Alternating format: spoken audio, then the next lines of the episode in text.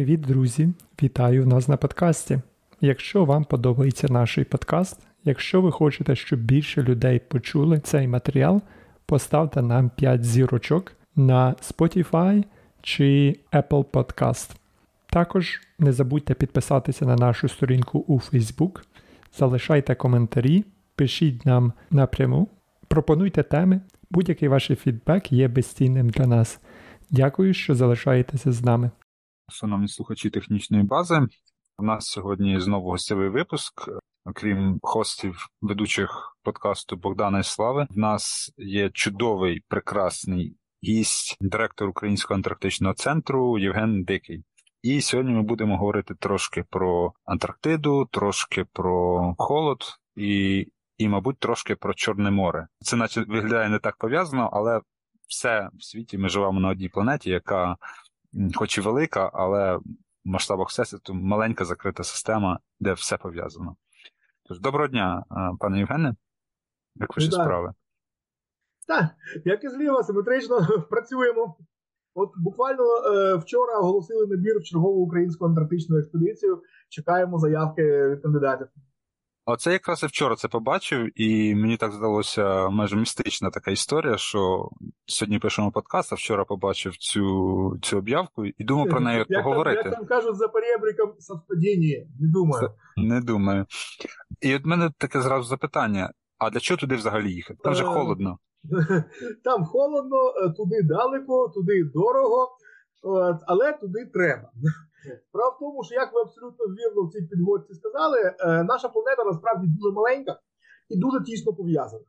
І багато процесів, які впливають на нас з вами, от прямо тут і зараз, от де-небудь там в Києві, там чи хто де буде слухати цей подкаст, а до речі, не важить де. От, власне, де б його не слухали, але е, дуже значною мірою е, на, на, на цього слухача е, і на нас з вами, коли ми запишемо, впливають процеси, основа яких закладається саме в двох полярних регіонах Арктиці і Антарктиці. Е, ну, най, е, найяскравіший приклад таких процесів це клімат. От, власне, клімат по всій нашій планеті це така єдина машина. Взагалі, от я спеціально вживаю термін машина, бо там є навіть свої аналоги, таких, знаєте, коліщаток передачі, ременів передачі. І от весь клімат по обидва е, боки від Атлантики він фактично формується е, передачею тепла та енергії е, між двома основними точками, з яких одна знаходиться на півночі в районі Ньюфаундленда, а друга навпаки на дальньому дальньому півдні в морі Вендела, ну власне в Антарктиді. Точніше, точніше в Антарктиці, бо Антарктида то материк, а Антарктика це материк із прилеглим південним океаном. Так от, власне, от те, як тануть е, як тануть льодовики довкола моря Вендела, і які як там утворюється і як тане плавуча крига, ну от здавалося, що нам до того, як утворюється плавуча крига в морі Вендела. Так от, а саме ці два процеси танення льодовиків і е, утворення та танення плавучої криги в морі Вендела визначає власне тепломасопередачу е, між оцим південним океаном і північною Атлантикою. А це в свою чергу повністю визначає клімат і в Північній Америці, і в усій Європі, десь приблизно е, от до лінії е, ну, до так званої лінії Воєйкова, тобто десь по Харків включно. Далі вже там починають переважати ін, переважати інші процеси. Оце такий простенький приклад. Тобто, якщо ми хочемо навіть е, збагнути, як формується клімат у нас тут, то нам доводиться пертись в море Вендел. От, е, А є набагато складніші системи, наприклад, магнітосфера Землі. Ну, я гадаю, кожен з наших слухачів, хто б не був за фахом, е, може пригадати зі школи от, е, от, от саму таку просту картинку. От Вона вона дуже спрощена для дітей, але зате запам'ятовується. Кругленька така земля, от як апельсинка, тільки блакитна. А довкола неї такі, як два дві сторони вуха чи бурашки підходять. Оце магнітні лінії. І видно, що от там над нами вони десь далеко від землі. Ну тобто, дивлячись от з тої точки, де ми зараз, вони десь високо. От вони десь там над нами, там на багато кілометрів. А сходяться вони ніби так пучками біля двох полюсів північного і південного. І в результаті виходить, що все, що ми маємо знати про магнітосферу Землі, ми можемо дізнаватися тільки з трьох джерел. Трохи з супутників, тобто які вийдуть аж за межі оцих вух чи бурашки, і десь там ззовні від них будуть літати і щось міряти. І в двох точках, де, власне, можна оцей пучок зловити. Це, знаєте, це пряма аналогія з е, людським пульсом. От десь там всередині людини б'ється серце, але поміряти пульс можна в двох точках: на правій руці і на лівій руці. А от на череві при всьому бажанні ну, от не поміряєш. От е, рівно те саме з магнітосферою. Ну і те саме стосується дуже багатьох інших процесів. Е, Наприклад, е, є така штука іоносфера. Е, це е, оці дуже високі шари атмосфери, які захищають нас від космічного випромінювання. Такий ніби магнітний щит нашої планети, який не пропускає сюди дуже значну частину космічних променів, не дає нашому ж рідному сонечку нас спалити. Ну так, от, якщо дуже спрощуючи. Так от е, е, саме е, в цій іоносфері, яка захищає нас по всій планеті. Але е, там же ж кудись е, відбувається передача цих цих зарядів електричних, які утворюються, коли космічне випромінювання лупить по нашому магнітному полю. І ми можемо фізично побачити, куди дівається цей зайвий заряд, і побачити ми це можемо у вигляді саме полярного сяйва. От воно не випадково полярне, от саме туди стікає та енергія. І е, наразі, наприклад, е, українські дослідники вивчають іоносферу по всій нашій планеті за допомогою трьох антенн. Одна стоїть під Харковом в селі Мартова, а дві інші розкидані в двох полярних регіонах: от в нас на Вернадському і в Норвегії на архіпелазі Свальбард, ну він же Шпіцберген. І отак, от по цих е, по так званій триангуляції, от е, сигналів, які приходять з тих трьох антенн, можна реконструювати картину, е, що власне відбувається в іоносфері довкола всієї планети. І знаєте, коли вони ці дослідження починали, це вважалося, що називається Blue Sky Science, тобто якась така дуже фундаментальна наука, яка може там колись знадобитися. А вже от прямо на сьогодні це в межах цього ж покоління дослідників. От вони молодими аспірантами починали е, власне дуже таку, е, от саме Deep Science, глибоку фундаментальну роботу. А наразі їм ще навіть е, їм наразі це мої, е, мої ровесники, їм там зараз порядка полтинників. Так, тобто, ще ще навіть не геть старі, ну принаймні ми, ми про себе так вважаємо. От, е, Так от, е, а вже наразі е, прогнози космічної погоди, які робляться на основі цих досліджень іоносфери, вже щодня вимагає е, Всесвітня організація цивільної авіації. І трансатлантичні всякі от, е, е, трансконтинентальні рейси вони коригуються власне під ці прогнози космічної погоди. Тобто, в межах одного покоління ця наука із фундаменталки стала прикладухою, як ми як, як ми це говоримо. Це, до речі, один з таких е, непоганих прикладів, е, які, на жаль, в нас е, часто не розуміють ті, хто ухвалюють рішення. Тобто, в нас взагалі велика проблема з тим, як наші decision-makers, ті, що ухвалюють рішення, як вони розуміють комерціалізацію науки. От в нас, на жаль, досі в головах сидить парадигма товариша Лисенка, от, е, не до ночі будь згаданий, який свого часу е, зі своїми зі своїми псевдонауковими е, теоріями він свого часу переміг е, генетиків. Е, відправив їх, е, ну, власне, не він сам, він їх переміг, він здобув підтримку партії. Ну, відповідно, генетики поїхали в табори. От як тоді було з усіма, хто втрачав підтримку партії, от генетика була визнана буржуазною лженаукою. А власне, чого так сталося? Того, що товариш Лисенка сказав, от вони там досліджують мушку дрозофілу, От, а це якби не на користь народному господарству. А от я прямо зараз вирощу кущісту пшеницю, яка з одного зерна даватиме 5 колосків. От, і ясно, що товариша Сталіна набагато більш цікавили 5 колосків, аніж одна муха. От в результаті е, ми тепер закуповуємо насіння в Монсанти, е, яке зроблено власне е, молекулярно-генетичними методами. Тобто, на основі того, що тоді вивчали на мушці дрозофіли, от і ми, ми хліборобська країна, тепер це насіння закуповуємо готове. Бо у нас свого часу оці от скотоводи перемогли муководи. От і на жаль, е, хоча конкретно Лисенківщина давно е, засуджена і, і частково забута за межами власне біологічних тіл, на жаль, її вже не пам'ятають. А дарма, бо історія ну, дуже повчальна, насправді, от в загальному сенсі. Так от, е, тим часом, оця лисенківська парадигма, що наука має прямо тут і зараз давати п'ять колосків з одного зерна, от вона в головах сидить. Вона сидить в головах всіх Мілованових там і так далі. Я пам'ятаю е, цей шедевр, коли він казав, що треба науковців підтримати, треба їм платити по 20% від вартості їхніх відкриттів. Я такий сижу, господи, рука обличчя.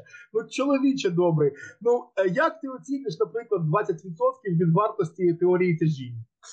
От, ну, от якось без гравітації не працює нічого, без її врахування жодна технологія не фуриче. Але оціни вартість власне от теорії гравітації Ньютона. Вирахуй з неї блін, 20%. От і, і на жаль, е, отаке примітивне абсолютно оце лисенківське уявлення про науку, воно панує. А насправді ж тут йдеться про двох, про такий двохфазний процес. Е, От це, до речі, дуже гарно можна пояснити на прикладі електрики. От е, ми з вами зараз спілкуємося завдяки електричному гаджету. І нас е, слухати нас будуть завдяки електричним гаджетам. Ну, взагалі нікому не треба пояснювати, скільки всього довкола нас працює на електриці. Вон ми цієї зими відчували, що таке, коли електрики раптом не стає. Да. Так, І всі зі школи пам'ятають такі прізвища, як е, Фарадей, Максвелл. Ну знову ж таки, я не думаю, що хтось зараз на вскидку напише їхні їхні рівняння. І я не напишу, брехати не буду. От, Але е, самі прізвища, я гадаю, що всі пам'ятають і пам'ятають, що це щось таке про електрику. Так от, е, ні Фарадей, ні Максвелл е, не зробили жодного гаджета. От вони цим не займалися. Вони були е, праздними, до речі, навіть не знаю, як українською праздні, у нас здається, нема такого слова. От. Так от вони були праздними джентльменами, які е, вивчали, як працює природа. Їм було цікаво, вони відкривали закони природи. А далі в наступному поколінні з'явились теж знайомі всім прізвища Тесла, Едісон, е, Марконі. Е, ну, хто вчився в російській парадигмі Попов. От, е, Так от, власне, е, а от жодний з тих людей не зробив жодного наукового відкриття. А вони якраз займались іншим. Вони були винахідниками. Вони брали відкриття Фарадея та Максвелла і вигадували, як їх правильно застосувати для якоїсь саме практичної користі. І це насправді два різних, скажімо, це дві різних будови людського мозку, я б сказав. Це дві різні абсолютно психології. І вони не є взаємозамінними. От науковець та інженер-винахідник це е, от їх зазвичай в нас в побутовому уявленні валять в одну купу. А то не так, воно так не працює. Одні, власне, займаються е, вивченням того, як працює воно само по собі в природі, другі знаходять, як це далі застосувати.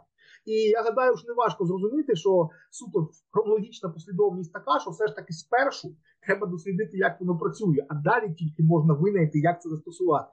Е, це може бути дуже рознесено в часі. Е, між Фарадеєм та Максвеллом та Едісоном Теслою пройшло майже століття. Це може бути дуже спресовано в часі. Е, от як ми з вами наводили на прикладі наших українських дослідників іоносфери. От вони були аспірантами, це була фундаменталка. Наразі вони доктори наук, і це вже прикладуха, яку щодня вимагають. Е, Бувають ще швидші взагалі е, кейси. Е, Наприклад, редагування генома за допомогою системи CRISPR. Е, Фактично, там пройшло в межах 10 років уклалось е, від фундаментального наукового відкриття, е, як бактерії борються із вірусами, е, до цілком комерційних систем, які дозволяють відредагувати будь-який геном, як нам з вами зараз е, знадобиться. Там, от от в 10 років уклався оцей е, насправді шлях, який в інший час міг би зайняти три покоління. Але ми ж але зараз багато що дуже прискорилося. Ем, те саме можу ще навести приклад, який от зараз всім, я думаю, відгукнеться. Я гадаю, що після ковідної історії ем, то е, нема людини в Україні, яка не знає таких трьох літер, як ПЛР, полімеразна ланцюгова реакція. Оці три літери стали настільки популярні, як колись там відомі три літери на паркані. От е, ре, реально просто неможливо їх е, не знати, ніде не чути. Е, Кожний хоч скільки грошей витратив е, на хоча б один ПЛР-тест. Е, і таким чином кожен з нас може собі уявити, який взагалі масштаб цієї ПЛР індустрії. Тобто, скільки взагалі таких тестів робиться в світі, е, ну, яка це саме ну, фактично така собі галузь економіки. Так от, вся ця галузь економіки е, тримається на одному ферменту, от, який е, який називається е, Е, ладно, не будемо навіть е, ляка, ля, лякати наших слухачів дуже довгими назвами, але е, він тримається на одному ферментику, тобто білочку. Так, давайте ще все спростимо. Один білочок, який відкрили у е, бактеріях. Ну, знову ж таки, для для тих, хто нас слухає з біологічним бекграундом, якщо буде точніше, то архей, але але не важить.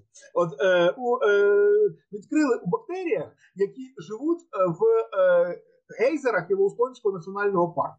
Ну, пригадуєте, що такі гейзери це такі гарячі джерела, де фактично кипляча вода е, вулканічного походження виривається на поверхню. Такі гарячі такі струми.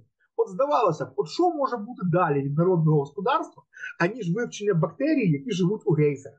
От здавалося б, ну таке вже от, ну, наука заради науки взагалі. От.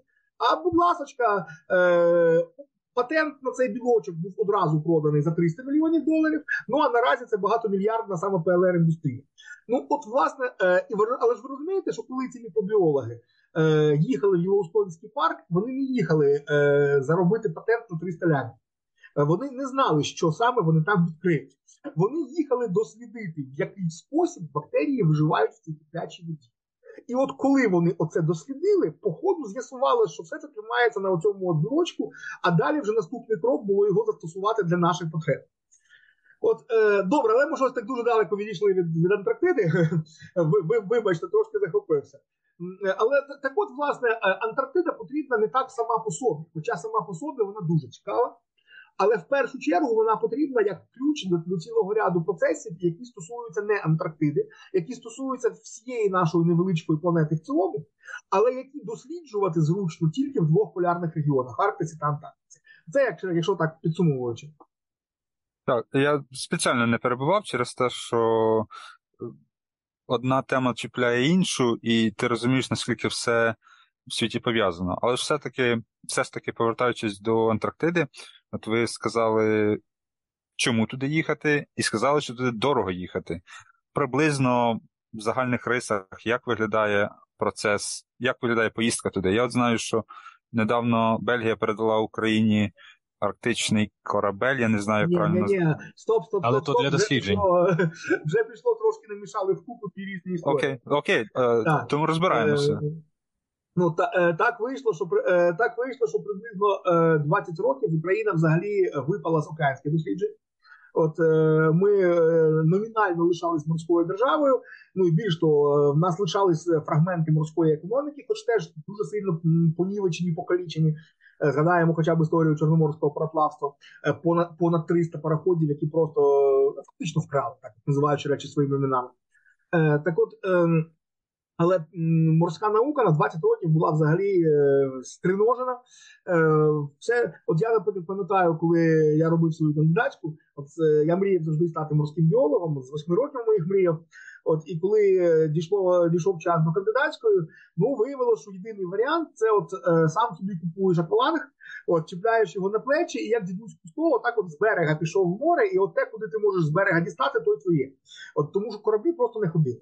От, е, точніше, судна. Взагалі, це, до речі, цікавий нюанс, який я сам вивчив тільки вже коли став е, судновласником. Що виявляється, цивільні це судна, а кораблі це тільки військові. Є такий такий, такий момент. Причому що в англійській, що в українській.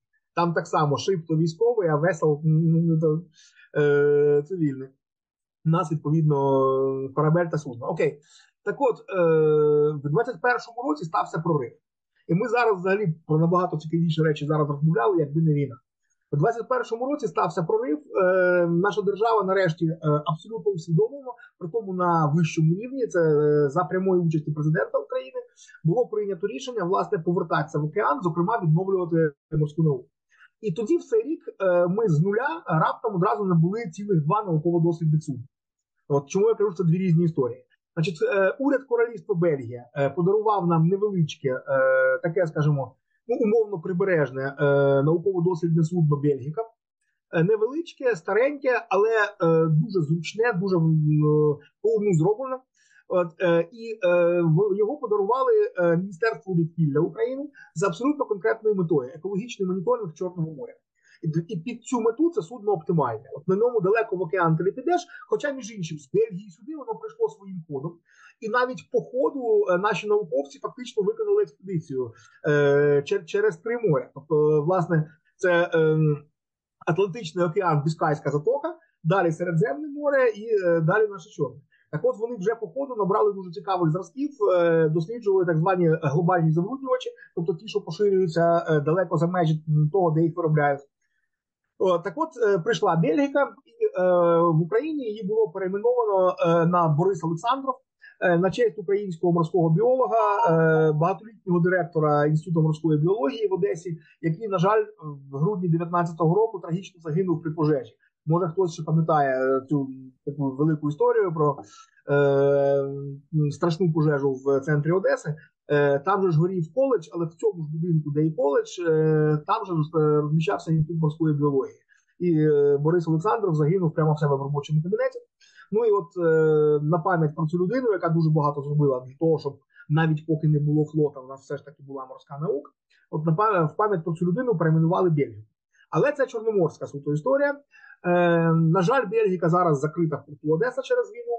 І е, якщо пригадуєте, е, коли за день до початку роботи зернового коридора росіяни вчинили ракетний удар по Одеському порту, то тоді прилетіло і по Бельгіці. Е, на щастя, її не потопили, е, але вона так добряче покосана осколками, потребує тепер ремонту.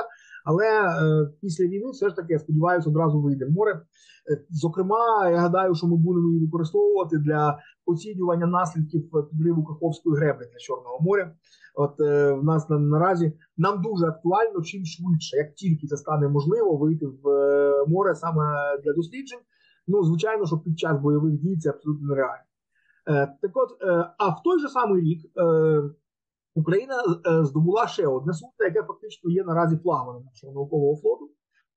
І це і оце якраз судно для дальніх океанських досліджень, зокрема для полярних. Це британське судно Криголам, яке називалось Джеймс Кларк Росс. І в 21-му році Україна його придбала, і тепер воно має назву Ноосфера. Тепер це воно якраз стоїть на балансі в нас Національного антарктичного наукового центру.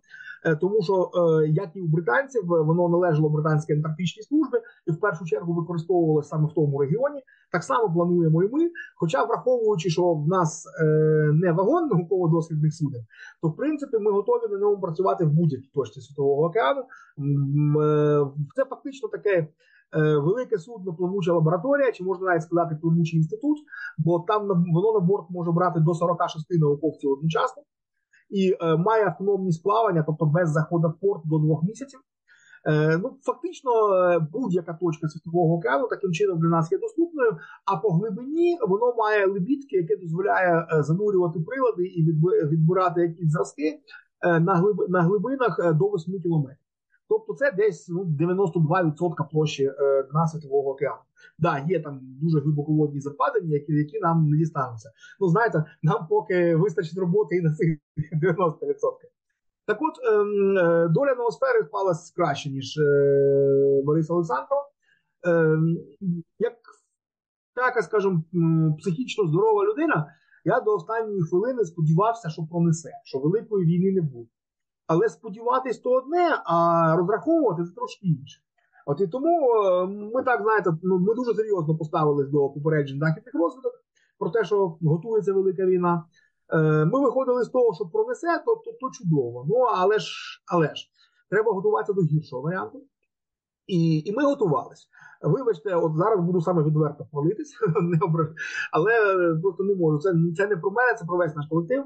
Е, ми зробили дійсно неможливе. Якщо комусь розповісти на заході, то від моменту, коли ми просто підписали купчу, е, до моменту, коли судно вже під українським прапором і новою назвою вийшло в перший рейс, ми вклались в 5 місяців.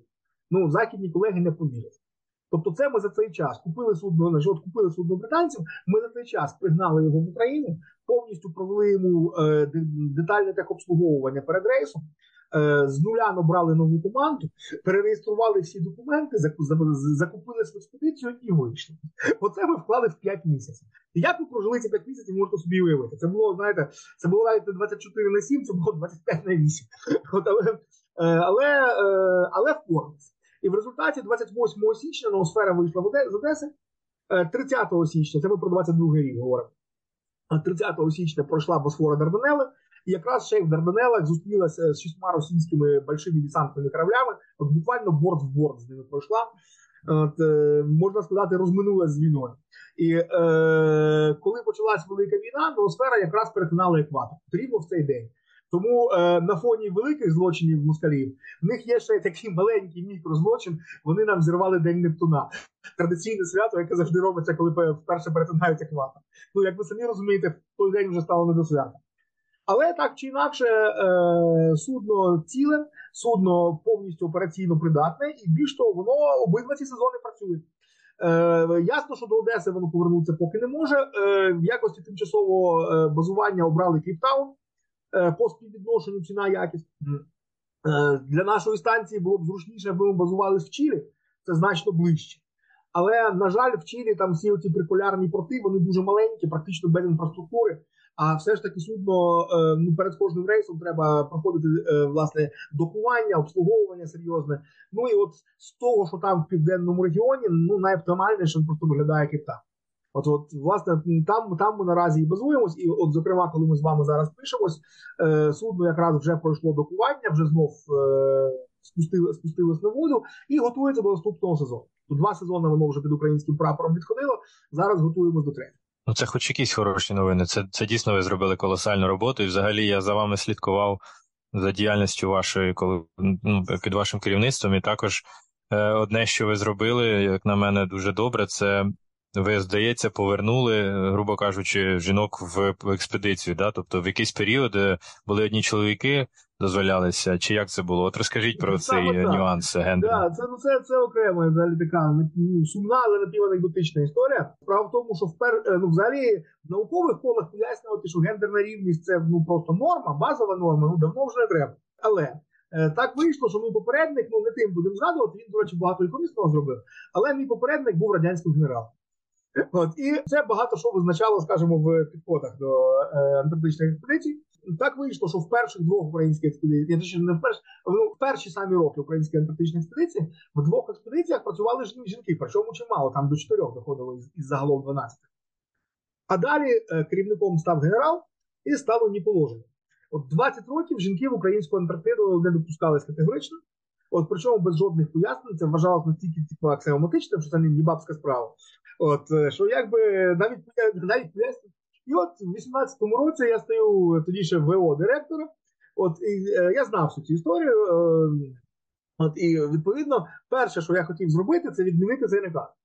Знаєте, я не зміг. Виявилося, що письмового наказу ніколи не існувало. Що це була так, оце, оце те, що на заході називається практика прозорої стіни, коли в жодному папері ніде не прописано, але по факту всі знають, що ця заборона непорушна і ти ніколи ніколи її не поб'єш. Тобто я формально навіть не зміг відмінити цей наказ, От, бо його ніколи не існувало, але просто довелося оголосити, що аго, дівчата, все, двері відкриті.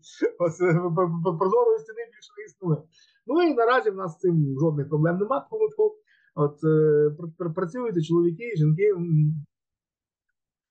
Да, так от е, вертаємо до того, ви запитували, як все-таки дістаються. Значить, е, ну, дивлячись, хто хто куди і для чого. Я ну, Справа в тому, що тут треба уточнити один момент, неочевидний. Що українська антарктична експедиція е, складається із двох різних загонів. В них різні задачі, це різні люди, е, і об'єднує їх тільки те, що вони перетинаються на станції Вернадській. Ну і тепер ще будуть перетинатися на, на нашій ноосфері. До того вони навіть могли різними кораблями діставатися, коли все одно це були іноземні кораблі, які фрактували. Так от, це літній сезонний загін і це зимувальний загін. От зимувальний загін це такі, знаєте, от тру полярники. От це ті, що там проводять повний рік.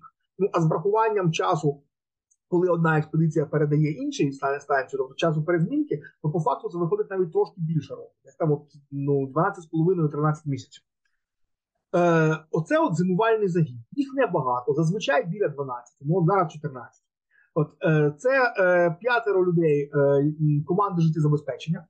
Це е, дизеліст електрик, е, системний механік, е, адміністратор зв'язку, тобто айтішник, е, лікар і кухар. Це от п'ятеро команда життєзабезпечення. А решта це науковці з е, власне наук про землю і наук про життя, тобто метеорологи, геофізики, біологи. Е, які в першу чергу виконують не якісь там супер-пупер новітні дослідження, а в першу чергу виконують рутину, але яка дуже важлива, які забезпечують оці вимірювання стандартні, які здійснюються впродовж десятиліть, і де якраз дуже важливо, щоб не було власне якихось е, гепів, якихось дірок саме у багатолітніх рядах даних. Це в першу чергу кліматичні вимірювання, це ті самі от вимірювання магнітосфери і іоносфери, про які ми тут е, згадували. Е, Це екологічний моніторинг, саме моніторинг. От зимувальний загін він в першу чергу має забезпечити сталість, однаковість оцих всіх вимірювань з року в рік, щоб в них не було дірок, щоб була однакова похибка, щоб всі ці дані були порівнювані між собою. А окремо є е, літній загін, от, е, який приїжджає тільки на Антарктичне літо. Ну нагадаю для наших слухачів, що ми живемо у протифазі, е, коли у нас літо в Антарктиді зима і навпаки. Так от, е, власне, оцей літній загін це трошки інша історія. Він приїжджає відносно ненадовго. Ну буває дуже по різному залежно від логістики, але ну точно не більше трьох місяців, а зазвичай все ж таки місяць-два. От і е, на самий теплий період, практичний. І отут вже дуже значна кількість біологів. От в цьому загоні всі геологи, бо геологам під кригою і снігом нема чого шукати. А от коли хоч щось розтане, от е, з'являється можливість насверлити якісь там породи. От е, і е, от задачі літнього загону, от вони кожного разу різні. Якщо е, в зимовий загін ми відбираємо фактично людей на роботу, на роботу, яка чітко прописана наперед нами антарктичним центром, бо це саме те, що з року в рік має бути сталим. Ну з невеликими варіаціями, звичайно, але загалом це е, рутинні речі. А от на, на якраз набір в літній загін він йде зовсім по іншому. Це ніби як такий конкурс мікропроєктів. От хто що має за цей короткий е, період відібрати, і які лабораторії він далі це сюди привезе, які аналізи після цього далі е, плануються. От, е, ну, е, я ж кажу, так що спільно в цих двох загонів це тільки перебування власне на станції Вернадській, і ну тепер вже те, що звичайно, що ми тепер не фрактуємо чужий суден, а тепер вони всі будуть зустрічатися також на борту неосфери. Ну а до того це могли бути навіть навіть різні судна могли їх перевозити. Е, е, Що спільного у всіх цих в плані ну, логістики транспорту? Ну, е, Ми не катали людей з Одеси, так само ми не катаємо переважно людей з Кейптауна, хоча вже може бути по-різному. Е, зазвичай все ж таки е, беруться квитки до Чилі, до Пунта Аренаса, це найближчий до нас порт. І, власне, там от, власне, люди летять умовно на, на легку, тобто там з двома балулами. Там там особисті речі, якісь там прилади, які там не бажано розбивати, які там які бажано вести саме в ручній кладі. От такі речі. А всі серйозні запаси, звичайно ж, везуться судном. І от люди, які прилітають з легким багажем е, в Пунта Аренас, вони сідають там на борт судна, і від Пунта Аренаса 5 діб е, морем е, до Вернача. Ну, бувають ситуації, коли зручніше просто людей одразу в Кейптауні завантажити на судно. Так так теж практикується. Ну, Але але тоді довша дорога по морю. Від Кейптауна до нашої станції трошки більше двох тижнів. Може, 5 днів від Пунта Аренаса, десь 15-16 від Кейпа. Е, е, ну, це це отак це виглядає. Тобто, в будь-якому разі спершу є переліт, потім морський перехід. Тому що ну е, задовго ходити з Одеси з усіма людьми на борту, це це, не це не має сенсу навіть після війни. Окей, ми визначили для чого туди їхати. Ми визначили, кому туди їхати. Ми визначили, як туди їхати. І ну от приїхали люди туди, і можливо, дайте якусь картину про уявлення, який там побут, оця станція Вернадського, наскільки це велика, це трьохкімнатна квартира, десятикімнатна квартира, скільки це квадратних метрів, як люди там живуть. Можливо, такий невеличкий референс. Ми недавно писали подкаст із е, Максом Кідруком. Нашим слухачам зайдіть на наш канал, прослухайте цікаву розмову про Марс. І одне із питань було, наприклад, про колонію на Марсі, що там все погано і сумно з побутом ну, на, в Антарктиді я розумію, там пінгвінчики, можливо, весело, але тим не менше, це люди живуть, от ви сказали, 15-18 місяців, дехто в закритому е, просторі. Стоп. А, а мені так цікаво, як люди підраються чути. Говориш 12 з половиною 13. За пару хвилин отримуєш 15-18. А, вибачте, ну, вибачте. Це реально. Ну, от, от тому з пресою завжди треба бути дуже обережним. Все, що ти скажеш, прикидається перекотити. Перепрошую, перепрошую. Ну, люди живуть довгий час, тим не менше, в закритому в закритому просторі. Як організований цей побут?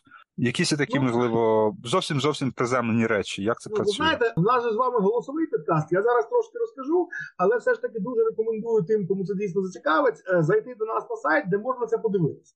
Там багато фото, відеоматеріалів, зокрема, навіть є 3D-тур станції. Тобто можна просто прямо походити по приміщеннях, е, власне, відчути себе майже там. Але наша станція дуже така е, маленька, але я б сказав, дуже затишна і дуже добротно зроблена. Е, Якщо можна на секунду такий е, автопчик, е, вернемося до побуту, але так сталося, що Е, українці в Антарктиді працювали задовго до появи станції Академії Вернадського. І власне саме це стало причиною, чому ми стали власниками Вернадського, тоді британського Фарадея. Бо ми змогли показати, що в нас вже є науковий персонал, який має багаторічний досвід роботи в радянській Антарктиці. От і е, початково, коли ми тільки здобули незалежність, ми сподівалися отримати одну із радянських станцій. Їх було цілих 12. От будував їх весь радянський союз. Е, в радянських антарктичних експедиціях завжди до 30% складали українці, і тобто реально от кожний третій. Але крім того, що ще ну, чисельність така була, а ще й виконували певні дуже специфічні функції, які ніхто інший не виконував. Наприклад, єдиний завод в усій радянській імперії, який прихитрився зробити судоходи от для внутрішніх районів Антарктики, оце там, де абсолютно марсіанські умови, там де влітку мінус 40, взимку мінус 80. Так, от е, це було Харківське КБ імені Малишева. От вони зробили такий е, легендарний судохід, який так і називався Харківчанка. От е, такий гібрид гібрид танка з будинком, от е, в якому фактично жили тижнями, інколи місяцями, і от долали оці тисячі кілометрів е, простору. Був навіть випадок, коли прямо в Харківчанки довелося е, робити операцію, бо до найближчої станції ще лишалось два тижні ходу. Е, так, от е, і звичайно, що екіпажі на цій харківчанки йшли саме з завода, з заводу, який їх виготовляв. А в небі в небі над харків'янами, таким чином в небі літали кияни. Бо аж до аж до кінця 80-х, коли з'явились також е, Ільюшинські літаки, але із 60-х до кінця 80-х тільки Антонов там літав.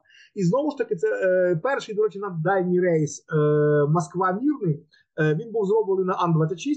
І відповідно, е, знову ж таки, на роботу в цих умовах летіли саме льотчики-випробувальники з заводу. Тобто кияни літали над над всією радянською Антарктидою, а харків'яни долали оці тисячі кілометрів по льодовиках. Ясно, що після цього ми сподівалися е, отримати хоча б одну або дві. Ми на більше не претендували. Із 12 радянських станцій ми хотіли від одної від двох. Е, але росіяни відповіли по-братськи. От, е, все майно САЕ, Совєтської антарктичної експедиції, в одну ніч раптом стало майном рая Російської антарктичної експедиції. От нас дуже жорстко послали туди. Ну а далі сталося це, це добре диво. Виявилося, що якраз в цей самий час Британія шукала кому хороші руки віддати станцію Фарадей. От і е, знаєте, от коли це вже сталося, стало зрозуміло, що все, що робиться, на краще.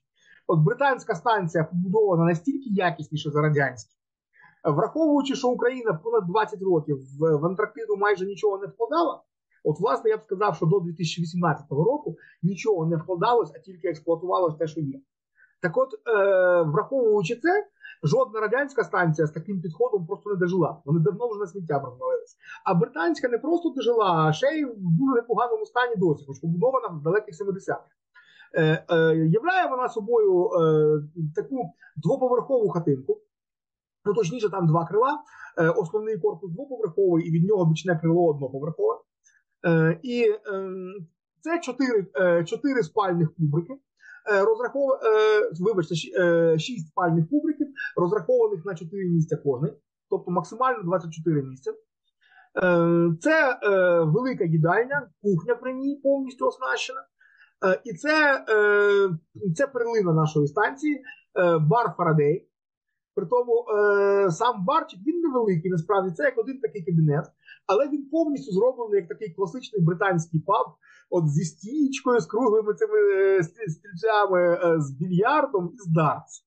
От єдине, чим ми його гармонійно доповнили, це е, при британцях вони е, туди привозили виключно на поїзд континент. Ну а все ж таки багато їх з собою не возишся.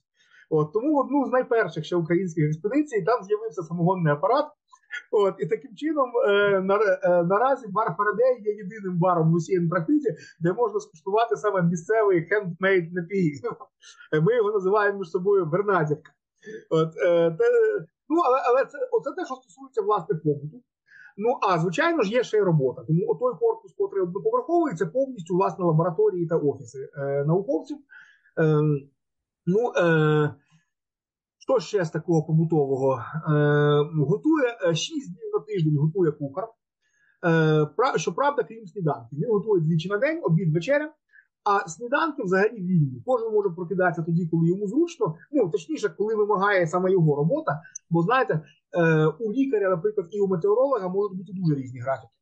Е, так е, так от е, кожен прокидається, коли йому треба, виходить собі на кухню, робить просто бутербродики, собі там чай, каву, для цього там все завжди лежить підготовлене. От, е, А от е, обід вечеря е, колективні, готує, готує їх кухар. Крім неділі, в неділю кухар відпочиває і по черзі готують всі інші члени експедиції. І це, звичайно, є предметом для вічних там жартів. Тому що коли ми людей в експедицію відбираємо, то за винятком кухаря у всіх інших про їхні кулінарні здібності не запитують. Тому, звичайно, буває дуже по-різному. Тобто, хтось вміє так приготувати, що ще й починає змагатися з кухарем. От ну а хтось там на кшталт мене, хто там максимум може є, що там якусь там челюстянку зробити. Про кухню. А а який там раціон, і я так розумію, що це товари, які там закуповуються в Україні, чи, можливо, е, ну, е, в Чилі, чи з порту звідки виходять і завозять. Ноосфера виходила один раз, поки що єдиний за історію. Коли Ноосфера виходила з Одеси, то звісно закупили українські продукти, і це було дуже великим полегшенням. Це було полегшенням не тільки по сумі, бо однозначно продукти харчування у нас дешевші ніж в Південній Африці, і тим більше ніж в Чилі. В Чилі, до речі, дуже так кусаються ціни, особливо в цих от популярних портах. Ну, це як в Радянському Союзі, який там був Сєвєроморськ, де все коштувало втридорога. От десь так само з Пунтагрес. Ну ясно, що зараз закуповуємо не в Україні, але намагаємося по максимуму в пар, бо порівняно з Чилі пар дешевша суттєво. От е, е, е, продукти, ну власне. Е, Раціон достатньо такий різноманітний, і це одна з задач кухаря наперед на рік скласти цей раціон, наперед на рік скласти оцей перелік продуктів для закупки. Ну правда, жодний кухар в останні вже роки, ну останні років 20, жодний кухар не робить це сам один, а завжди консультується з тими, хто куховарив до них. Я, до речі, не уявляю, як важко було тим, хто самі перші роки куховарив. А наразі вже є оця передача досвіду, є, є спільне обговорення. І е, закуповується е, в те переважно е, переважно тривалого зберігання, але це не консерви мається на увазі. А це м'ясо в заморозці, там дуже велика морозильна камера.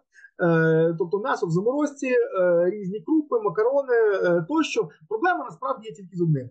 Проблема є із овочами та фруктами, тому що вони теж закуповуються, але проблема в тому, що коли вони лежать в морозилці, то рік вони все ж таки не виживають. От е, чи, це доводиться компенсувати тільки різними саме соліннями. От е, законсервовані е, е, овочі, там, зокрема, квашена капуста в великій кількості. Е, це одна з таких традицій станції. На самому початку, після перезмінки, всі разом, тому що кухар би один не встиг. Просто всі разом стають, рубають там десь півтонни тої капусти і заквашують. От. Ем, так, е, так, так от, е, власне, доводиться оці вітамінки компенсувати, зокрема, вітамінними саме таблетками, тому що от ну більш ніж там півроку не виживає, воно достатньо саме свіже. І як тільки починається е, сезон навігації в Антарктиді, от перше, що замовляють, це перші ж туристичні яхти чи круїзному лайнеру, який буде проходити через нашу станцію, одразу замовляють саме до закупити свіжих фруктів. Що це, це те, чого не а всього іншого не те, що не бракує, а бували випадки, коли експедиція навіть все не з'їдала. Ну відповідно це враховувалось при закупівлі для наступних. Що а оце не купуйте, воно ми, ми вам його лишаємо. Е, ну, Ну, але харчування саме таке, от, тобто це не консерви, це не концентрати ні в якому разі. Концентратів якусь кількість теж з собою беремо, але це для польових виїздів. Це коли, наприклад, біологи на цілий день можуть поїхати на віддалені острови, то вони з собою беруть е, що небудь таке, от, що можна просто розпакувати з вакуума і з'їсти. А так намагаємося все ж таки, щоб харчування було найбільш схоже на наше тут. Хоча деякі ми... продуктів просто за межами України важко дістати. Наприклад, сало доводиться в баулах в ручної кладі возити з собою. Бо в Чилі його просто фізично немає, вони не знають такого продукту. Е, бували приколи на митниці. Якось, наприклад, аргентинська митниця виявила цей такий десь 10 чи 20 кілограмовий шмат сала. От і ну а взагалі ж то зазвичай санітарні правила більшості країн забороняються провозити сирі продукти, то наші хлопці зробили морду цеглиною, сказали, що це технічний жир для змазки. От аргентинці, звичайно, ржали, але зробили вигляд, що повірили. От про психологічне навантаження я уявляю, що особливо ті, хто залишаються на зиму, стрес і навантаження через ізоляцію від решти планети, насправді. Бо якщо так розібратися, в Антарктиді людина взимку вона більш ізольована від решти людства, ніж навіть Міжнародна космічна станція, як приклад, так? Тобто під час Антарктичної зими, це ж, я так розумію, особливо туди ніхто не літає, не їздить.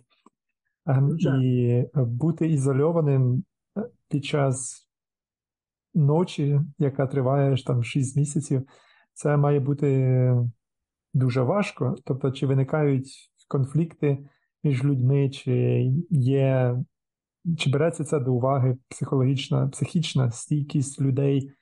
І навіть е, якщо там, я не знаю, у вас в резюме є якийсь відбір по психологічній, психічній стійкості, але все-таки конфлікти можуть виникнути, чи якийсь протокол, як е, ці конфлікти зглажувати, як примирити людей. Е, ну ж якісь такі можливо ситуації вже були. Як ви вирішуєте такі питання? Ну, ви абсолютно правильно е, в корінь дивитесь. Насправді, якраз фізичне навантаження на Вернадському ну не таке вже і страшне. У нас все ж таки не центральна Антарктида, там, де от там е, мінус 80. Е, ми в так званій морській Антарктиці, де клімат ну, на порядок м'якший, і тобто ну, фізичне навантаження, скажімо, ну, на рівні, скажімо, зимових Карпат. От. Е, а от психологічне навантаження абсолютно інша історія. Е, Оця сенсорна депривація, так звана, тобто, е, коли принципі ти десь місяців так 10 не бачиш нікого, крім оцих 12 людей. Е, Натомість оцих 12 людей ти бачиш 24 на 7, а плюс до того ще й півроку в тебе за вікном темно, бо полярна ніч. Це насправді дуже впливає. Це дійсно психологічний пресінг такий на людей, і е, це доводиться враховувати. Це не врахуєш на рівні анкети. Це е, враховується вже трошки далі.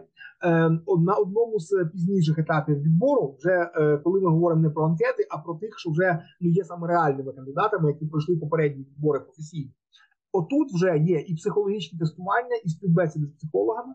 І ви знаєте, ну бував не один випадок, коли дуже непоганих з фахової точки зору е, кандидатів саме психологи рубали, казали, що ні, от йому в такі умови не можна, точно зірветься. От, е, І ми, звичайно, змушені до цього дослухатися, бо це дуже серйозно. Попри всі зусилля психологів, е, все одно, звичайно, люди є люди, і конфлікти бувають. І тому дуже багато залежить від е, бейс-командера, тобто від е, керівника зимівлі. От як він вміє ці конфлікти там розрулювати, зглажувати, це це дійсно така одна з його насправді головних найбільш відповідальних функцій. Ну і взагалі, то ну якщо вже так відверто, то полярники, от саме ті, що зимували, літнього загону це все не стосується. Літній загон абсолютно не має ніяких таких, скажімо, психологічних проблем. Літній загон навпаки, там два, два навіть три місяці там це просто один суцільний кайф. А от е, от зимівля, полярна ніч це абсолютно інше. Так, от ем, ті, що проходили це цю зимівлю, вони говорять, що після зимівлі е, не буває того, щоб люди лишились у якихось таких нейтральних стосунках. Вони повертаються або кращими друзями назавжди або навпаки більше одне одного не хочуть просто бачити, от е, ну, е, ніколи одне про одного чути. Тобто я бачив і такі випадки, і такі. І до речі, ми це теж враховуємо власне при підборі е, зимівель, коли говоримо про тих, хто вже раніше зимував. Є окремі кандидати, які кожен сам по собі дуже гарні полярники, дуже дуже нам потрібні, але не всіх можна зводити разом. Вони деякі доводиться саме пропонувати. Слухай, каже, цього року йде такий-то, то давай ти підеш наступного року. І, і ну і звичайно, вони якраз самі до цього ставляться з повним розумінням, бо це їм зимувати. Ем, Ну і звичайно, крім психологів професійних. Є ще таке ну е, неформальне, але дуже ми його реально дотримуємо. Е, право бана у керівника зимівлі. Якщо керівник зимівлі під час тренінгів, під час відбору бачить, що якийсь кандидатів, от на його думку, навіть якщо він формально ці тести пройшов. Але якщо керівник зимівлі каже, ні, от я не готовий за цю людину відповідати, от я вважаю, що от вона слабка ланка, з ним будуть проблеми. То, звичайно, ми ну, за унікальними випадки, е, винятками, якщо хіба що це якийсь фахівець ну, абсолютно унікальний, якого нема ким замінити, то ми, звичайно, завжди до цього барно доступаємо. Ну, це те, що ми можемо в цій ситуації зробити. Ну, ще одне, що ми зробили, але я не знаю і не маю права знати, чи цим користувалися. От ми зробили можливість, що оскільки там є нормальний інтернет, е, оскільки е, там є можливість усамітнитися з цим інтернетом, оті психологи, які працюють на відборі, е, координати цих психологів даються змінникам, і вони можуть анонімно вийти на зв'язок, власне, і проконсультуватися з психологом, якщо в них там виникає якась проблема. Але суть анонімності саме в тому, що це анонімність, і я, як директор, просто про це не знаю. Користувалися вони взагалі цією опцією чи не користувалися. Я хотів трошки про наукову діяльність поговорити. От ви зазначили про актуальність роботи фізиків, які досліджують магнітне поле, іоносферу. А що чим займаються біологи, І які взагалі інструменти доступні на станції для біологів? Чи є там е, мікроскопи, чи біологи лише відбирають зразки, а потім аналізують лабораторіях в Україні? От розкажіть, будь ласка, мені як біологу е, дуже цікаво. Будь ласка, ну мені як біолог якраз тут головне потім зупиніть. Я тут як біолог можу е, багато говорити. Тут цікавий е, момент. Справа в тому, що Таня вона мала бага... не одну станцію, вона мала декілька, і вона ці станції спеціалізувала. І от як і витікає з назви е, Фарадей, е, ця станція була саме геофізична. При Британ... в британський період тут біологів взагалі не було. Але оскільки в Україні станція одна, і ми на ній маємо робити все, то вже починаючи з третьої української експедиції, е, в експедиції беруть участь біологи. От спершу був один, першим українським біологом там був Олександр Михайлович Пекло з природничого музею на Хмельницького. От, ну, Далі дійшли до висновку, що роботи для біологів все ж таки навіть на зимівлі більше, ніж для одного. От, І стало стандартом двоє. От, е, При п'яти геофізиках та метеорологах. І е, фактично, е, оскільки починали без нічого, тобто просто є станція, але біологічно на ній нічого нема. Це ж це, це не ситуація, як, наприклад, з озоном, де там нати вам озонометр Добсона за чверть мільйона доларів, тільки продовжуєте наше спостереження. От, до речі, ми коли говорили про ту фізичну компоненту, ми ми забули згадати про озон. Це до питання, що робити в Антарктиді. Вибачте, зроблю цей короткий відступ. Вернемося до рідне, рідної нам з вами біології. Але це дійсно це це варто знати, що е, таке явище, як озонова дірка, його я думаю, кожен школяр зараз чув. Але при тому не всі знають, що взагалі саме це явище відкрито саме на нашій станції. От е, це щоправда, це було ще до українського періоду. Це було відкрито на станції Фарадей. І от е, весь оцей такий потужний міжнародний, як ми сказали, двіжняк, от за збереження озонового шару, от він почався з того, що британські фізики, е, от, от ті самі, да, це звучить як інтернетний мем, британські фізики, от на, на далекій станції е, Фарадей виявили, що з озоном відбувається щось дивне і незрозуміле. І далі почалось таке потужне, можна сказати, розслідування, яке привело до наших холодильників, до фреонів. І е, далі було підписано міжнародну угоду власне про заборону фреонів, про поступове виведення їх з е, використання. І от наразі саме по спостереженнях з Бернацького, е, який практично розташований, можна сказати, на краю цієї пульсуючої е, озонової дірки. От е, в різні сезони ми, ми опиняємося то за цією діркою, то навпаки в її середині, в залежності від того, як вона міняється.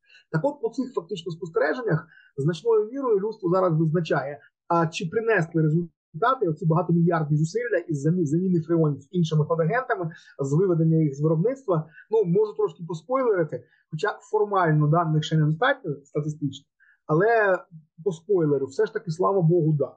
От е, по наших даних виглядає, що озоновий шар поступово дуже повільно, але заживає. Так от вернемося до е, все ж таки до біологів екологів. От, отже, е, якщо озонометристам все передали, а тут це треба було з нуля. Тому фактично потроху розживались всім. Спершу е, привезли акваланги, от е, потім ні, спершу привезли біноклі фотоапарати, потім акваланги, потім з'явився який не який мікроскопчик. От, е, Ну але е, тривалий час це лишалось і все. Тобто на рівні такого, знаєте, ну е, дуже польової точки, а фактично вся серйозна біологія робилась тільки через зразки, які відбирались там і привозились в Київ в різні наукові інститути. І вже на цьому рівні е, було започатковано деякі дуже цікаві напрямки. Наприклад, е, дослідження е, дешамці Антарктики і колобантус. От це е, два види квіткових рослин: дешамці Антарктика і колобантус. Це всього два види квіткових рослин, які взагалі живуть в Антарктиді. Ну, для порівняння в Україні десь 4,5 тисячі видів квіткових рослин. І це ми ще, м'яко кажучи, не трохи. Це вважається, що в нас бідна після флора. От, А в усій Антарктиді е, вижили два види.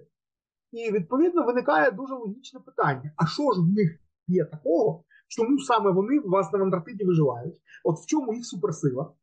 І е, особливо цікавим це питання стає, е, якщо врахувати їхні, скажімо, родинні зв'язки. Це ну, можна було б припустити, що це яка-небудь, скажімо, спеціальна полярна родина, яка от дуже пристосована саме до до тих умов. Ну, до речі, таке, наприклад, ми бачимо серед тварин.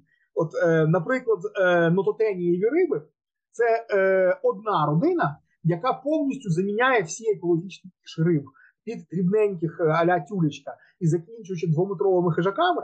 От всі риби Південного океану це нототенії. От е, одна роди, одна, одна родина, понад 150 описаних видів, а ще багато не описаних. От, е, а тому, що жодна інша родина риб там не виживає. Справа в тому, що вода мінус 2.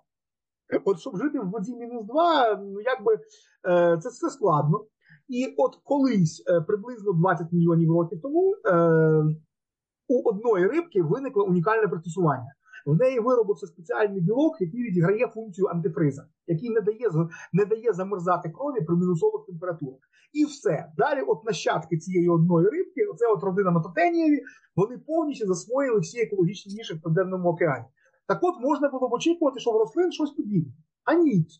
Настільки ніт, що обидві ці рослини, і е, дешамція, і колобантус, вони з дуже знайомих нам з вами рослин. Колобантус гвоздичний, а дешамція це злаки. От при тому це злак доволі близький. Насправді, навіть е, ну, взагалі родина злаків, вона ж величезна, ну, там тисячі видів. Але в принципі, дешамція це не щось таке там віддалене в межах цієї родини. Це відносно близько до нашої пшениці. Ну, е, І от тоді особливо цікаво стає. Чому ж ця суперсила, які ж власне біохімічні та генетичні пристосування їм дозволяють виживати в цих екстремальних умовах. І тоді навіть виникає такий натяк на практичне використання, що якщо ми це нормально розкрутимо, то в принципі може бути, що можна буде потім ці гени активізувати в той самий, умовно кажучи, пшениці, і е, зробити її набагато більш стійкою до стресових кліматичних умов. А враховуючи ті зміни клімату, які зараз вже стали неминучими, нам так чи інакше треба задумуватися. Нам треба або міняти ці культури, які ми висаджуємо, або нам треба змінювати самі ці культури. Тобто, е, грубо кажучи, або замість пшениці шукати інші рослини, або виводити сорти, які будуть стійкими до стресового клімату. І е, тому е, і оця робота почалася достатньо давно. Е, е, чесно скажу, фінального результату, що от воно вже, от їхній суперсекрет, ще нема. Розкручуємо, ковиряємось. Зокрема, пройшли дуже важливий проміжний етап, щоб не треба було тепер весь час возити звідти ці рослинки, а їх там ще й небагато. Виникає природоохоронне питання, що їх кілограмами звідти возити категорично не можна.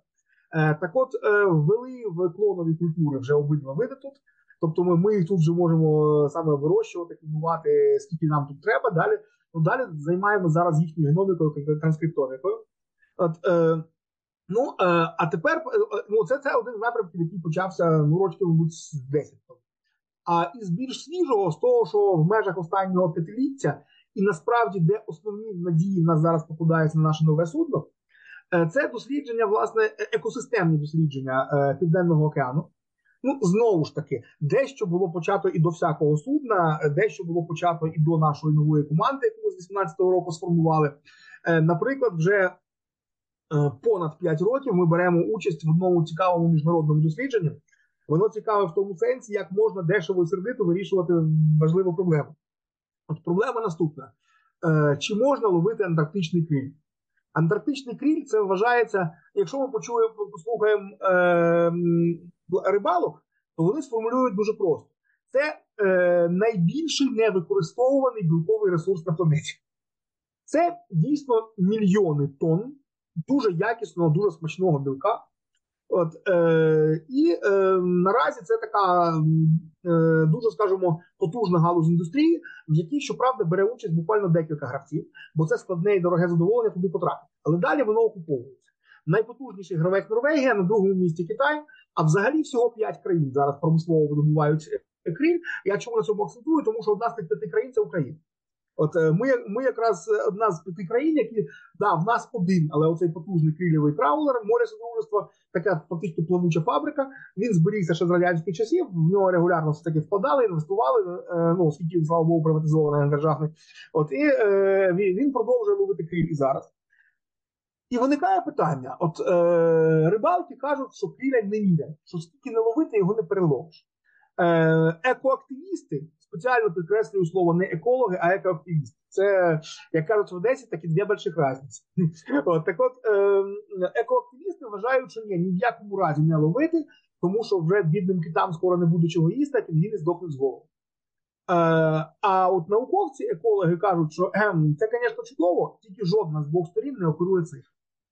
Оце все, звісно, класно, але ми впираємося в об'єктивну проблему. Е, порахувати креветку в морі, знаєте, воно задачка нетривіальна. От, е, І супутник, на жаль, не допоможе, тому що крига. От під плавучою кригою десь в відкритому океані багато проблем вирішується саме дистанційним збудуванням спутниковими знімками. От тут, на жаль, цей метод не працює. Об'єктивне обмеження. Так от, що власне зробили? А вирішили зробити проксі. Оскільки відомо, що багато видів пінгвінів харчуються майже виключно цим кригом, то можна поставити автоматичні фотокамери на їхніх гніздових колоніях і е, таким чином отримати дійсно точні дані, скільки яєць відкладається, скільки пташенят догодовується до дорослого стану. І от, власне, по цьому судити, підірвана кормова база чи не підірвана, достатньо вона чи недостатньо. І наразі в 54 точках Антарктиди стоять такі автоматичні камери. Е, зокрема, е, сім таких камер це якраз різні острови в районі досяжності нашої станції Вернадській. Це теж одне з таких біологічних досліджень, яке достатньо довго вже тривається і далі буде продовжуватися. Е, і таких саме екосистемних досліджень. Але все ж таки на дворі 21 століття. Ну, до речі, про 21 століття е, поки що знімки з цих автоматичних фотокамер рахуються вручну. І це, чесно кажучи, достатньо, вибачте на слові, геморойно. Це досить багато людину годин. Тому е, в цьому році ми от ми зараз започаткували співпрацю з айтішниками з одної з приватних компаній, е, і е, ми сподіваємося, що вони нам зроблять варіант, щоб штучний інтелект нам далі ці кабінчики підраховував. Оце це, це, це дуже спростило задачу. Знайшли просто компанію, яка працює в галузі е, обробки е, обробки матеріалів з відеокамер в супермаркетах. А насправді ну, задача достатньо близька От, е, по, по, по, по, ідеології. Тому, тому тому наразі з ними намагаємося зробити так, щоб все ж таки розвантажити людей від механічної роботи. Е, Так от, е, власне, е, на дворі 21 століття, і навіть екологія наразі є молекулярною. От екологія є молекулярною, і е, дуже багато що можна можна дослідити саме на рівні е, на рівні генів, е, на, на, на рівні, скажімо, того. Е, скажімо, коли які гени вмикаються, вимикаються, відповідно, які е, потоки речовини е, ті чи інші мікроорганізми переробляють та через себе пропускають. Отут, до речі, знаєте, як ви як ви яхту називаєте, так вона і поплила. Пригадуєте в старому мультику.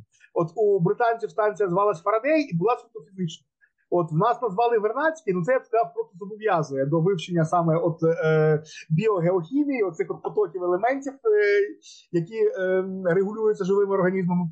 І так в нашому центрі з 18-го року почала формуватися така команда саме молекулярних екологів, от, е, яку очолюють е, Євгенія Прекрасна та Марія Павловська, дві випускниці кафедри екології Могилянки. Е, ну, до речі, точніше, вони випускниці обидві бакалаврата екології Могилянки, а далі Женя прекрасно вчилась в політеху, а е, Маша Павловська в університеті Упсала Швеції. От, е, От ці е, ну це це є лідери команди, але в принципі в роботах задіяно буває в різний час багато багато різних людей. Е, і е, що власне вони роблять? Е, ну почали ми з е, відносно простих речей, і отут у нас одразу йде лінк до Чорного моря. От, от якраз на початку передачі ви казали, що може ще поговоримо про Чорне море, хоч здавалося б, е, де воно. Так от воно. Справа в тому, що з точки зору методик та методології досліджувати Південний океан і Чорне море жодної різниці взагалі-то. От, е, Якщо в нас буде можливість про Чорне море поговорити окремо, поговоримо, бо воно як як екосистема, воно не менш цікаве, ніж Антарктида, а може і більш насправді. Воно воно дуже унікальне. Але поки що якраз про те, що є спільно. Е, ми ще в Чорному морі, починаючи з 16-го року, е, відпрацювали е, таку методику, як так звана environmental DNA, тобто ДНК розширена у воді. Ну, якщо дуже спрощувати, власне, в, в чому суть? Знаєте, в криміналістиці є такий принцип, що будь-хто, хто побував на місці злочина, хоча б щось там обов'язково не лишив. Так от це стосується не тільки злочинів. От будь-хто, хто поплив у водичці, от він лишив там свою ДНК. Інша річ, що живеться ДНК там відносно недовго, в залежності від різних обставин, починаючи від того, в якій формі її залишили. Якщо це, грубо кажучи, шматок шкіри, це одна історія. Якщо це просто розчинена ДНК, вибачте, із фекалій, це трошки інше. І в залежності від температури води, от е, чим тепліша вода, тим швидше, звичайно, цю ДНК хтось з'їсть. Але так чи інакше, якийсь час там перебуває ДНК всіх, хто там за цей короткий час побував. І таким чином ми потенційно Цим методом ми отримуємо спосіб е, дуже спростити взагалі дослідження, от хто хто в рукавичці живе. А а без цього дослідження всі подальші побудови, всі моделі не працюють. Для початку треба в принципі з'ясувати, хто в нас складає ту чи іншу екосистему. І і як це робиться по класі. Це е, от виходить корабель на точку, грубо кажучи, і е, фітопланктончик ти ловиш одною сіткою. Для зоопланктончика вже ця сітка не годиться, ти кидаєш абсолютно іншу. Для того, щоб наловити кріль та рибу, ти використовуєш третю сітку. Для того, щоб взяти когось з дна, ти використовуєш там різні там черпаки. І це ще те, що можна наробити прямо на точці. А всяке таке, що швидко плаває на кшталт дельфінів, взагалі доводиться абсолютно іншими методами обліковувати, бо його ти, в принципі, ти його не ловиш, а ти за ним ганяєшся. Ну і так і так далі. Тобто, е, зазвичай все ж таки це іде комплексна експедиція, в якій мають працювати одночасно фахівці там з десятка різних, скажімо, е, підрозділів біології, і використовувати кожен своє обладнання. А тут, в принципі, ми отримаємо ну в ідеалі, ми отримаємо можливість взяти просто літр води в одній точці, і от все це від бактерій до китів порахувати. Е, Ну, виникають е, насправді ідеалу не буває. Е, перше обмеження, з яким, якщо ми навіть да, це звучить дуже просто. Ідеологія проста, як двері. Але виконання набагато складніше, виконання набагато тоньше. От, е, Виконання набагато тоньше. Е, Тут вже починаючи від того, як правильно ту воду фільтрувати, продовжуючи там нюансами екстракції, нюансами секвенування цієї ДНК, тобто прочитання і послідовностей, купа технічних моментів. Ну, оце ми відпрацювали, я б сказав, що ми зараз. Ну, вибачте, нахабно скажу, що ми зараз в Європі одна з провідних команд саме по ДНА, от е, технологічно. Е, це, до речі, наша стаття по Чорному морю, яка вийшла по факту в 2020 році, ну формально в грудні 19-го, під самий новий рік. От, от, от в неї вже зараз там півсотні цитувань. Без неї зараз жодний огляд не обходиться якраз по е, по, по, по EDNA взагалі як методиці. Е, це в якому журналі? Як я подивився ця стаття? Я, я, я, вам скину. Так, mm-hmm. Ні, ну да, в, в одному з провідних журналів, ну що правда, нам там довелось, скажімо, піти на певний компроміс. В нас тоді не було ніякої лабораторії. Це ж було взагалі ще в донанцівський період. Це ми на Чорному морі працювали. В нас була можливість е, працювати, але в нас не було своєї нормальної лаби. І тому е, ми ми пішли на спільний проект з китайцями. Дівчата літали туди в е, Нанкін, там власне робили е, лабораторну частину дослідження. Тому, звичайно, там і половина авторів китайських. От ну але що що поробиш? Наразі в нас вже такої потреби насправді нема. Наразі ми вже в Україні практично весь це поможемо е, виконувати. Ну то був все таки 16-17 роки. От так от е, Ти... е, да. Ні, технічний коментар хотів. Чи ви вже опробували це секвенування, яке дуже доступне, прямо можна робити на станції, це Оксфорд Нанопор. Чи ви все ж таки возите зразки? От ви е, зняли е, з язика власне те, що ми планували на минулий сезон, але через війну відклали. От ми просто трошки не встигли власне е, це це зробити. Це якраз в найближчих планах. Але зараз до цього вернемося. Так що, ну які взагалі, якщо ми вже заговорили про такі тонкощі, значить, то які обмеження в цього методу? Крім того, що треба дуже тонко працювати. Обмеження виникає перше. Ти прочитав послідовність ДНК. Але для того, щоб перетворити послідовність ДНК на ім'я, от хто це був, а воно має вже бути десь в базах даних. Тобто хтось до цього мав вже його забаркодити. І от ми зустрілися з тим, що в різних морях дуже різний ступень охопленості оцими баркодами. От і наприклад, для Чорного моря е, багато що визначається до родини або до роду, бо така сама родина або рід є в середземці, яка краще вивчена. Але місцеві ендемічні види вони вже просто відсутні в базах даних. От, Тобто, відповідно, багато що треба саме добарходити по музейних зразках, і далі вже реально будь-хто зможе їх визначати в будь-якій проди. Е, далі є нюанс саме допрацювання маркерів. Е, бо, хоча в теорії можна взяти універсальний маркер і ним гнати все від бактерій до китів, а нас ну, е, і в принципі, перша зазвичай перша пристрілка саме так і робиться. От береться що небудь, що є у всіх, там яке-небудь там е, рібосомальне яке-небудь там. Е, але але виявляється, що роздільна здатність дуже неоднакова. Роздільна здатність дуже неоднакова, і, наприклад, те, що бактерії визначає досить непогано, а китів воно дасть до, вибачте, ряд китоподібних. Ну, дякую. От, е, Ми так знаємо, що тут є ряд китоподібних. Тому, відповідно, для різних груп все ж таки треба допрацьовувати свої маркери. Ну, Для риб, наприклад, найкраще працює хромоксидаза. От, е, е, власне, для е, водорослей все ж таки краще працювати з хлоропластними, е, хлоропластною ДНК, ну і, і і, так далі. Тобто купа своїх моментів, от які ще потребують. Тобто метод молодий. Ми, власне, беремо участь фактично в його розробці і і допилюванні. От Метод, в якого величезне майбутнє, але Ну і друга проблема, яку цей метод не вирішує, це він все ж таки напівкількість. Справа в тому, що напряму по тому, скільки чийого ДНК, ти не можеш визначити, скільки було його, так би мовити, е, носія. Е, Бо просто один дельфін він залишає набагато більше ДНК, аніж там е, кілька тисяч яких-небудь там. От, е, а, а все ж таки для правильних для правильних екологічних моделей треба знати ще й скільки кого. Ну, е, оце єдина проблема, яка ще так само ну, принципово методологічно є не вирішена в цьому методі. Ну, але відповідно, от, ми наразі застосовуємо цей, цей метод. В Антарктиді це дуже актуально, бо там навіть просто повністю не зроблена до кінця інвентаризація. Хто ж там взагалі живе? Ну, е, що стосується саме мікробної біоти, то тут ми пішли вже далі. Е, тут вже від того, хто живе, ми пішли на наступний рівень, а саме як вони взаємодіють. От один з напрямків, яким зараз займається наша група, це взаємодія фітопланктона, тобто водоростей і бактеріопланктона. От і взаємодія в тому сенсі, е, справа в тому, що Антарктида в цьому е, плані один з тих регіонів, де дуже різко розділяються сезони. Там є бурхливий сезон цвітіння мікроводоростей, за час якого формується ну, чи не 90% всієї біомаси. А далі всю решту року цю біомасу просто споживають. От і відповідно е, ми наразі ем, займаємося тим, як власне фітопланктон і бактерії регулюють одне одне.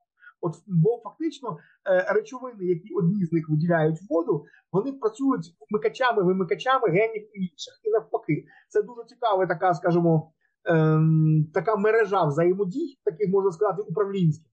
От і ми, ми наразі тільки е, почали фактично в цій мережі копатись. Е, перші результати ду- дуже цікаві. Ну і да, я- ну, окей, я попереджав, що треба буде зупиняти, бо може дуже довго. Да, Давайте тема цікава, але да. да, На завершення тільки на завершення повернуть наших дешамців та Колобантуса, в яких ми шукаємо суперсилу. Так от маленький спойлер. Можливо, ця суперсила не в них, а поруч з ними. Тому що скільки ми не робили власне генетичних досліджень, таке враження, що нічого суперособливого в самому їхньому геномі ну, нема. От нічим вони не особливі порівняно з іншими злаками та іншими годичними.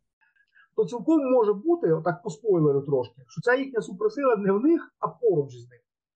Е, Бо скільки ми не вивчали власне їхні геноми, ну, нічого суперособливого ми поки не виявили. Тобто сильно їх відрізняло від решти е, злаків чи, чи там решти гвоздичних. А от можливо, якраз секрет їхнього пристосування до цих суперсуворих полярних умов в симбіотичних бактеріях, які живуть в їхніх корінцях. От симбіотична мікрофлора в них здається дуже сильно відрізняється від е, будь-яких інших вищих рослин. І от наразі саме цим і от е, механізмами взаємодії між цими рослинами і їхньою цією от е, різофлорою, от наразі цим зараз займаємося. Це один з таких найсвіжіших наших напрямків. Ну і звичайно, під всі такі от наші інтереси треба було переобладнати лабораторію на Вернадську. Ем, ну ясно, що все там робити неможливо, та й нема такої потреби. Але перше, що треба було там зробити, це е, морозилки на мінус 80. То щоб отримувати, е, ну, бо це вже абсолютно інший рівень. Це е, заморозка на мінус 20, це все ж таки для одних задач. А от е, для дуже багатьох задач молекулярки треба заморозка саме на мінус 80, і тоді ці зразки можна вести далі в Україну і тут з ними працювати. Це перше, що, що ми там апгрейднули. Ну але далі, власне, пішли. е, Ну тепер е, ПЛР вже можна робити прямо там на станції. Е, А тепер наступний вже етап це дійсно секвенси прямо на станції. І отут приглядаємося якраз до Оксфордного напору, як до системи, яка спеціально, скажімо, заточена під е, польове визначення ДНК. Ну е, чесно, воно в нас стояло в плані закупівель на минулий рік, але ж самі розумієте, минулий рік це військовий секвестр бюджету. Від всіх, скажімо, таких перспективних речей довелося відмовитись, і ну, хоча б просто зберігати те, що є. Ну але але дуже сподіваюся, що відносно скоро ми до цього повернемо. Так, ця тема дуже цікава, це дійсно заслуговує на окремий випуск, А, ну, і ще наостанок е, трошки про Київ. Справа в тому, що все ж таки працювати по угодах з іншими інститутами має певні обмеження. Е, Ми непогано навчилися це робити, але от особливо, коли пішла велика війна, стало зрозуміло, що ні, коли раптом ці інститути фактично припиняють роботу, йдуть на дистанційку, а ти залежиш від їхніх лабораторій, ну це е, це, це сильно обмежено. Ми наразі е, вже на стадії е, вже підготована угода. Найближчим часом має бути підписана із Києво-Могилянською академією. От е, про те, що в приміщеннях Києво-Могилянської академії ми будемо розгортати саме свою постійну лабораторію Національного антарктичного наукового центру, от заточену саме під ці задачі. Це фактично така буде лабораторія молекулярної екології, і відповідно нашим основним партнером виступає саме кафедра екології Могилян. В другому корпусі? Ні, е, в, в новому корпусі, о тому, що передали Могилянці кілька років тому на Печерську, А, на Печерську. Я... на, на, на, на Маккейна. Окей, окей. Я чув, там гуртожиток був на Маккейна. А Е, там... Там і, гур- там, там і гуртожиток, але там є і корпус е, чотирьох чи п'ятиповерховий, власне, е, навчальний. І в ньому там в першому поверсі е, була колишня така, така от древня типографія за цими величезними ще металевими саме друкарськими верстатами і так далі. А от, власне, на базі цієї, ну, на місці, точніше, цієї колишньої типографії, е, що, що, що добре, типографія передбачала, що, по-перше, в усі приміщення проведена вода, по-друге, в усі приміщення проведена централізована вентиляція. А це те саме, що нам треба для лабораторії. Тому, власне, там і розвертаємося. Щоб дешево і сердито. Клас. Ну, побажаємо вам успіху, успіху новій лабораторії. Але про Антарктику можна задати одне питання, бо це те, що ну, з'являється в ЗМІ. Оцей антарктичний договір, який нібито закінчується, здається, в 2048 році, і всі, хто має дослідні станції в Антарктиді, потім, нібито, якщо цей договір не продовжать, матимуть е, можливість е, ну, от, ділити фактично Антарктиду. От прокоментуйте, що насправді з цим. Ну, е, це не зовсім так. Ну, почнемо з того, що ділити Антарктиду, тобто захоплювати територію, е, про це мова не, не йде. Ну, е, взагалі, оцей головний так, договір про Антарктику, він безстроковий.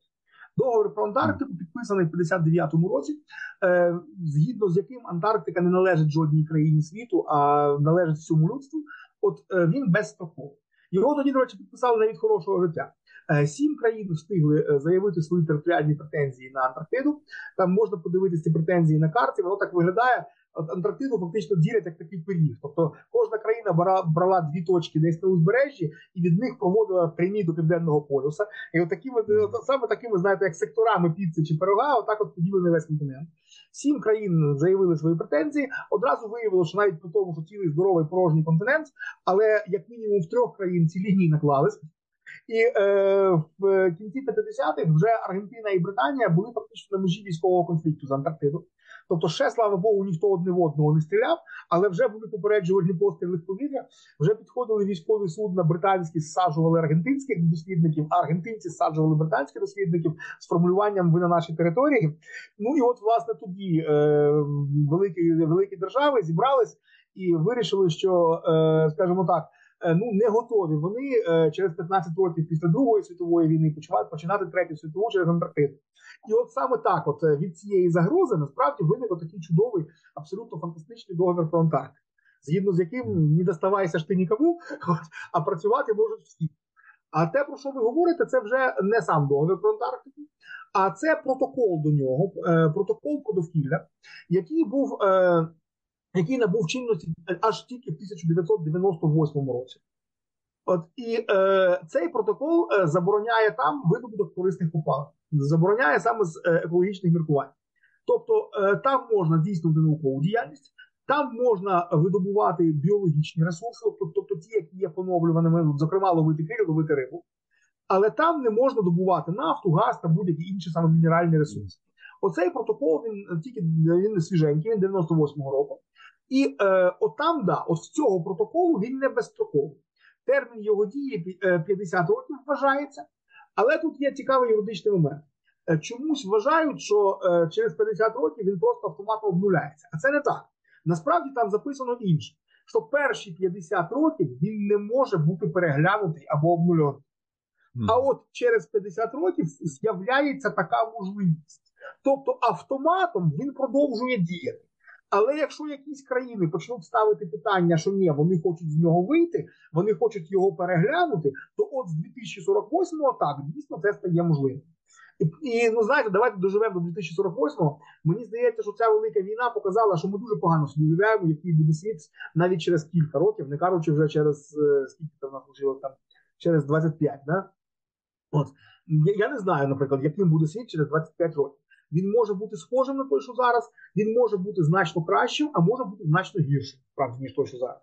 От і е, ми будемо однозначно вже одне, що ці 25 років точно не будуть спокійними і не будуть одноманітними.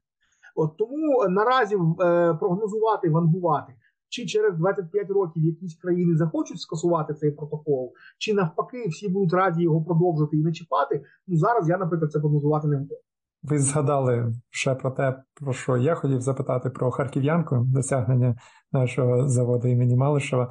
Це класна річ, і це одна з тих речей, про які я дізнався з західних джерел, як неймовірне досягнення радянської, української радянської інженерії, бо там історія ще цікавіша. Американці намагалися створити е, якийсь е, транспортний засіб для Антарктики, і в них це не вийшло. Ну тобто, там вони підійшли з іншої сторони, в них там був е, великий чотирьохколісний трактор, але не, рухалася вона.